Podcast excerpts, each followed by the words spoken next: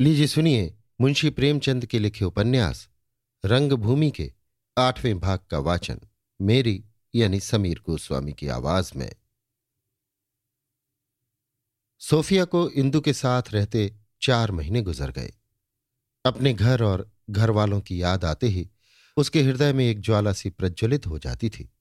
प्रभु सेवक नित्य प्रति उससे एक बार मिलने आता, पर कभी उससे घर का कुशल समाचार न पूछती। वो कभी हवा खाने भी न जाती कि कहीं मामा से साक्षात न हो जाए। यद्यपि इंदु ने उसकी परिस्थिति को सबसे गुप्त रखा था, पर अनुमान से सभी प्राणी उसकी यथार्थ दशा से परिचित हो गए थे। इसलिए प्रत्येक प्राणी को यह ख्याल रहता था कि कोई ऐसी बात न होने पावे जो उसे अप्रिय प्रतीत हो। इंदु को तो उससे इतना प्रेम हो गया था कि अधिकतर उसी के पास बैठी रहती।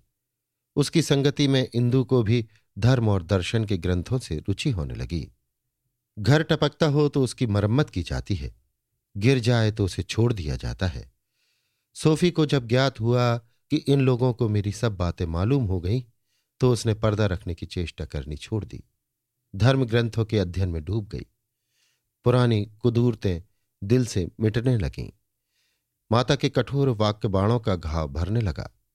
वो संकीर्णता जो व्यक्तिगत भावों और चिंताओं को अनुचित महत्व दे देती है, इस सेवा और सदव्यवहार के क्षेत्र में आकर तुच्छ जान पड़ने लगी।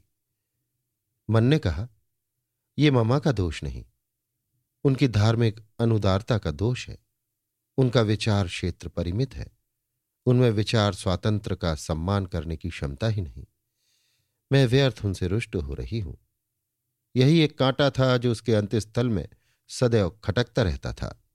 जब वो निकल गया तो चित्त शांत हो गया। उसका जीवन धर्म ग्रंथों के अवलोकन और धर्म सिद्धांतों के मनन तथा चिंतन में व्यतीत होने लगा।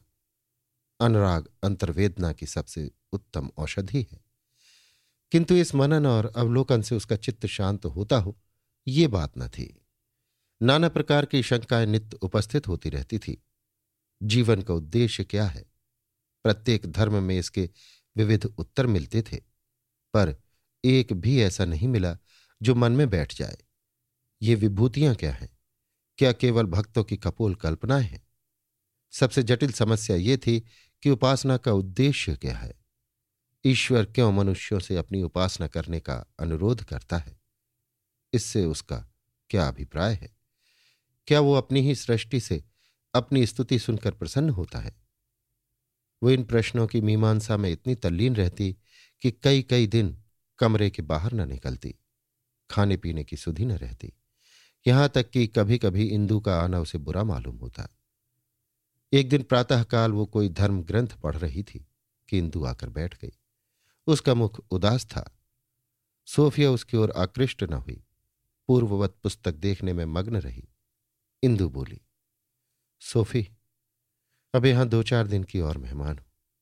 मुझे भूल तो न जाओगी। सोफी ने बिना सिर उठाए ही कहा, हाँ, इंदु, तुम्हारा मन तो किताबों में बहल जाएगा। मेरी याद भी ना आएगी, पर मुझसे तुम्हारे बिना एक दिन न रहा जाएगा। सोफी ने किताब की तरफ़ देखते हुए कहा, हाँ, इंदु, फिर न जाने कब भेंट हो। सारे दिन अकेले पड़े पड़े बिसूरा करूँगी। सोफी ने किताब का पन्ना उलटकर कहा, हाँ, इंदु से सोफिया की निष्ठुरता अब न सही गई। किसी और समय वो रुष्ट होकर चली जाती, अथवा उसे स्वाध्याय में मग्न देखकर कमरे में पाँव ही न रखती। किंतु इस समय उसका कोमल हृदय वियोग व्यथा से भरा हुआ था। उसमें मान का स्थान नहीं था। रोकर बोली, बहन, ईश्वर के लिए जरा पुस्तक बंद कर दो। चली जाऊँगी तो फिर खूब पढ़ना। वहाँ से तुम्हें छेड़ने ना आऊँगी। सोफी ने इंदु की ओर देखा। मानो समाधि टूटी। उसकी आँखों में आँसू थे मुख उतरा हुआ सिर के बाल बिखरे हुए। बोली अरे इंदु बात क्या है? रोती क्यों हो? इंदु तुम अपनी किताब देखो। तुम्हें किसी के रोने धोने की क्या परवाह है? ईश्वर ने ना जाने क्यों मुझे तुझसा हृदय नहीं दिया? सोफिया बहन क्षमा करना मैं एक बड़ी उलझन में पड़ी हुई थी। अभी तक वो गुत्थी नहीं सुलझी। मैं मूर्ति पूजा को सर्वथा मिथ्या समझती थी। मेरा विचार था कि ऋषियों ने केवल मूर्खों की आध्यात्मिक शांति के लिए ये व्यवस्था कर दी है, लेकिन इस ग्रंथ में मूर्ति पूजा का समर्थन ऐसी विद्वतापूर्ण युक्तियों से किया गया है कि आज से मैं मूर्ति पूजा की कायल हो गई। लेखक ने इसे वैज्ञानिक सिद्धांतों से सिद्ध किया है। यहाँ तक कि मूर्तियों का आकार प्रकार भी वैज्ञानिक नियमों ही के आधार पर अवलंबित बतलाया है। इंदु, मेरे लिए बुलावा आ गया। तीसरे दिन चली जाऊँगी। सोफिया, ये तो तुमने बुरी खबर सुनाई। फिर मैं यहाँ कैसे रहूँगी? इस वाक्य में सहानुभूति नहीं, केवल स्वाहित था। किंतु इंदु ने इसका आशय ये समझा कि सोफी को मेरा वियोग असह्य होगा। बोली, तुम्हारा जी तो किताबों में बहल जाएगा। मैं तुम्हारी याद में तड़पा करूँगी। सच कहती हूँ, तुम्हारी सूरत एक क्षण के लिए भी चित्त से न उतरेगी। ये मोहनी मूर्ति आँखों के सामने फिरा करेगी। बहन, अगर तुम्हें बुरा न लगे तो एक याचना करूँ। क्या यह संभव नहीं हो सकता कि तुम भी कुछ दिन मेरे साथ रहो? तुम्हारे सत्संग से मेरा जीवन सार्थक हो जाएगा। मैं इसके लिए तुम्हारी सदैव अनुग्रहित रहूँगी। सोफिया तुम्हारे प्रेम बंधन में बंधी हुई हूँ। जहाँ चाहो ले चलो। चाहूँ तो जाऊँगी, ना चाहूँ तो भी जाऊँगी। मगर ये तो बताओ, तुमने राजा साहब से भी पूछ लिया है? इंदु, ये ऐसी कौन सी बात है जिसके लिए उनकी अनुमति लेनी पड़े? मुझसे बराबर कहते रहते हैं कि तुम्हारे लिए एक लेडी की ज़रूरत है। अकेले तुम्हारा जी घबराता होगा। ये प्रस्ताव सुनकर फूले न समाएँगे। रानी जानहवी तो इंदु की विदाई की तैयारियाँ कर रही थी और इंदु सोफिया के लिए लेस और कपड़े आदि लाला कर देती थी। भांति भांति के कपड़ों से कई संदूक भर दिए। वो उसे ऐसे ठाठ से ले जाना चाहती थी कि घर की लौंडिया, बांदिया उसका उचित आदर करें। प्रभु सेवक को सोफी का इंदु के साथ जाना अच्छा न लगता था। उसे अब भी आशा थी कि ममा का क्रोध शांत हो जाएगा और वो सोफी को गले लगाएँगी। सोफी के जाने से वैमनस्य का बढ़ जाना निश्चित था। उसने सोफी को समझाया, किंतु वो इंदु का निमंत्रण अस्वीकार न करना चाहती थी। उसने प्रण कर लिया था कि अब घर न जाऊँगी। तीसरे दिन राजा महेंद्र कुमार इंदु को विदा कराने आए तो इंदु ने और बातों के साथ सोफी को साथ ले चलने का ज़िक्र छेड़ दिया।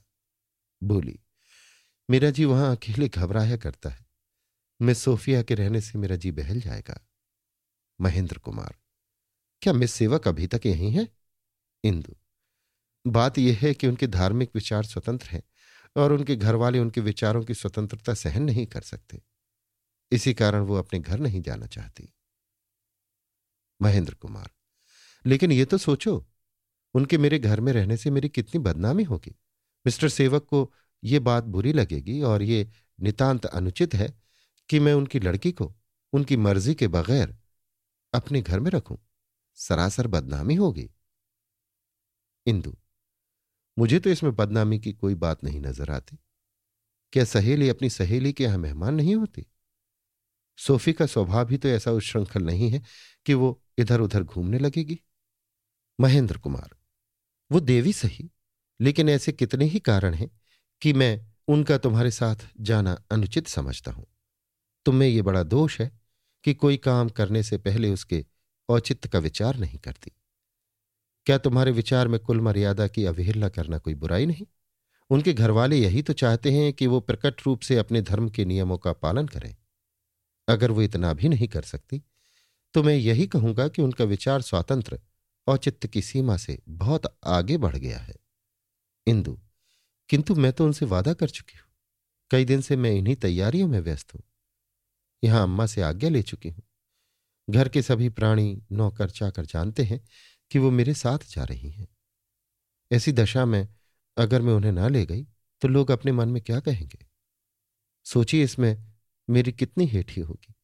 मैं किसी को मुँह दिखाने लायक न रहूँगी। महेंद्र कुमार, बदनामी से बचने के लिए सब कुछ किया जा सकता है। तुम्हें मैं सेवक से कहते शर्म आती हो तो मैं कह दूँ, वो इतनी नादान नहीं है कि इतनी मोटी सी बात न समझे।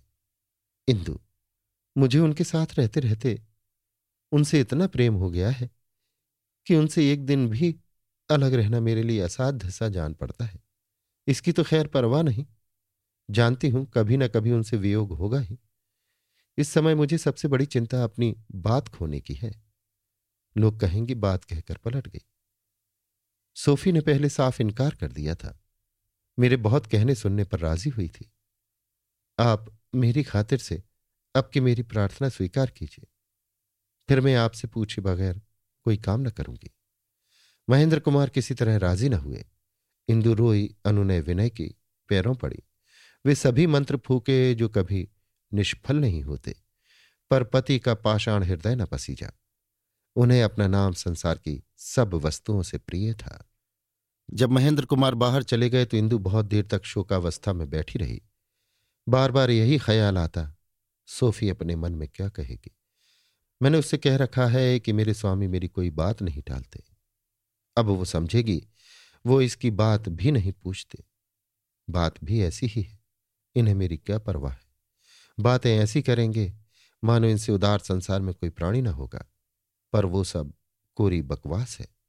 इन्हें तो यही मंजूर है कि ये दिन भर अकेली बैठी अपने नाम को रोया करे। दिल में जलते होंगे कि सोफी के साथ इसके दिन भी आराम से गुजरेंगे। मुझे कैदियों की भांति रखना चाहते हैं। इन्हें जिद करना आता है तो मैं क्या जिद नहीं कर सकती? मैं भी कहे देती हूँ। आप सोफी को न चलने देंगे तो मैं भी न जाऊँगी। मेरा कर ही कह सकते हैं। कुछ नहीं। दिल में डरते हैं कि सोफी के जाने से घर का खर्च बढ़ जाएगा। स्वभाव की कृपण तो है ही। उस कृपणता को छिपाने के लिए बदनामी का बहाना निकाला है। दुखी आत्मा दूसरों की नेक नियति पर संदेह करने लगती है। संध्या समय जब जानवी सैर करने चली तो इंदु ने उनसे ये समाचार कहा और आग्रह किया कि तुम महेंद्र को समझाकर सोफी को ले चलने पर राज़ी कर दो। जानवी ने कहा, तुम ही क्यों नहीं मान जाती? इंदु, अम्मा, मैं सच्चे हृदय से कह रही हूँ, मैं जिद नहीं करती। अगर मैंने पहले ही सोफिया से न कह दिया होता तो मुझे जरा भी दुख न होता। पर सारी तैयारियाँ करके अब उसे ना ले जाऊँ तो वो अपने दिल में क्या कहेगी? मैं उसे मुँह नहीं दिखा सकती। ये इतनी छोटी सी बात है कि अगर मेरा जरा भी ख्याल होता तो वो इनकार न करते। ऐसी दशा में आप क्यों कर आशा कर सकती हैं कि मैं उनकी प्रत्येक आज्ञा शिरोधार्य करूँ? जानवी वो तुम्हारे स्वामी हैं। उनकी सभी बातें तुम्हें माननी पड़ेंगी। इंदु, चाहे वो मेरी जरा जरा सी बातें भी ना माने। जानवी, हाँ, उन्हें इसका अख्तियार है। मुझे लज्जा आती है कि मेरे उपदेशों का तुम्हारे ऊपर जरा भी असर नहीं हुआ। मैं तुम्हें पति परायणा सत्य देखना चाहती हूँ, जिसे अपने पुरुष की आज्ञा या इच्छा के सामने अपने मान अपमान का जरा भी विचार नहीं होता। अगर वो तुम्हें सिर के बल चलने को कहें तो भी तुम्हारा धर्म है कि सिर के बल चलो। तुम इतने में ही घबरा गई? इंदु, आप मुझसे वो करने को कहती हैं जो मेरे लिए असंभव है। जानवी, चुप रहो, मैं तुम्हारे मुँह ऐसी बातें नहीं सुन सकती। मुझे भय हो रहा है कि कहीं सोफी के विचार स्वातंत्र का जादू तुम्हारे ऊपर भी तो नहीं चल गया। इंदु ने इसका कुछ उत्तर न दिया। भय होता था कि मेरे मुँह से कोई ऐसा शब्द न निकल पड़े, जिससे अम्मा के मन में ये संदेह और भी जम जाए तो बेचारी सोफी का यहाँ रहना कठिन हो जाएगा। वो रास्ते भर मौन धारण किए बैठी रही। जब गाड़ी फिर मकान पर पहुँची और वो उतरकर अपने कमरे की ओर चली तो जाह्नवी ने कहा, बेटी, मैं तुमसे हाथ जोड़कर कहती हूँ। महेंद्र से इस विषय में अब एक शब्द भी न कहना, नहीं तो मुझे बहुत दुख होगा। इंदु ने माता को मरमाहत भाव से देखा और अपने कमरे में चली गई। सौभाग्य से महेंद्र कुमार भोजन करके सीधे बाहर चले गए, नहीं तो इंदु के लिए अपने उद्गारों का रोकना अत्यंत कठिन हो जाता। उसके मन में रह रहकर इच्छा होती थी कि चलकर सोफिया से क्षमा मांगू। साफ़ साफ़ कह दूँ, बहन, मेरा कुछ वश नहीं है। मैं कहने को रानी हूँ। वास्तव में मुझे उतनी स्वाधीनता भी नहीं है, जितनी मेरे घर की मेहरियों को। लेकिन ये सोचकर रह जाती कि पति निंदा मेरी धर्म मर्यादा के प्रतिकूल है। सोफी की निगाहों से गिर जाऊँगी। वो समझेगी, इसमें जरा भी आत्माभिमान नहीं है। नौ बजे विनय सिंह उससे मिलने आए। वो मानसिक अशांति की दशा में बैठी हुई अपने संदूकों में से सोफी के लिए खरीदे हुए कपड़े निकाल रही थी और सोच रही थी कि इन्हें उसके पास कैसे भेजू। खुद जाने का साहस न होता था। विनय सिंह को देखकर बोली, क्यों विनय? अगर तुम्हारी स्त्री अपनी किसी सहेली को कुछ दिनों के लिए अपने साथ रखना चाहे तो तुम उसे मना कर दोगे या खुश होगे? विनय, मेरे सामने ये समस्या कभी आएगी ही नहीं। इसलिए मैं इसकी कल्पना करके अपने मस्तिष्क को कष्ट नहीं देना चाहता। इंदु, ये समस्या तो पहले ही उपस्थित हो चुकी। विनय, बहन, मुझे तुम्हारी बातों से डर लग रहा है।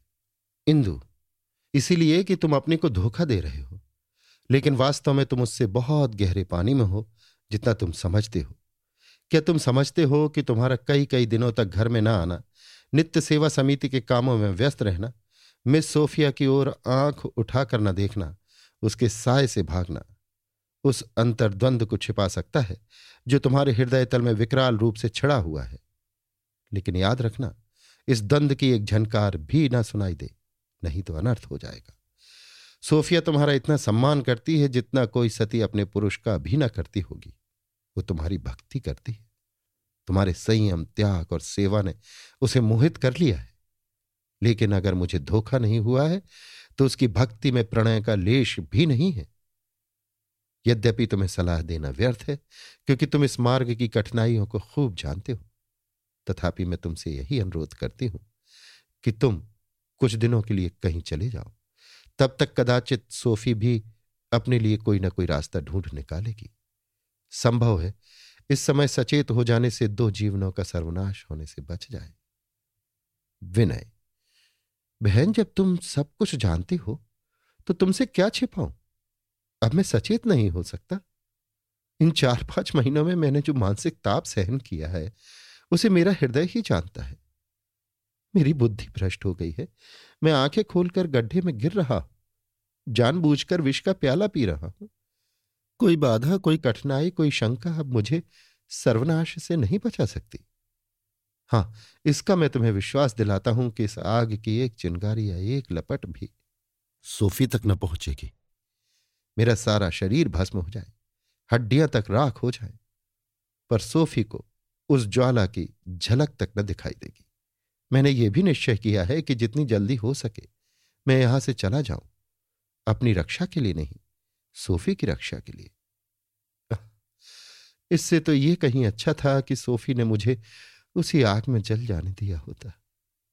मेरा पर्दा ढका रह जाता। अगर अम्मा को यह बात मालूम हो गई तो उनकी क्या दशा होगी? इसकी कल्पना ही से मेरे रोए खड़े हो जाते। बस, अब मेरे लिए मुँह में कालिक लगाकर कहीं डूब मरने के सिवा कोई उपाय नहीं। ये कहकर विनय सिंह सहसा बाहर चले गए। इंदु बैठो बैठो कहती रह गई। इस समय वो आवेश में उससे बहुत ज़्यादा कह गए थे जितना वो कहना चाहते थे। और देर तक बैठते तो न जाने और क्या क्या कह जाते। इंदु की दशा उस प्राणी की सी थी, जिसके पैर बंधे हो और सामने उसका घर जल रहा हो। वो देख रही थी, ये आग सारे घर को जला देगी।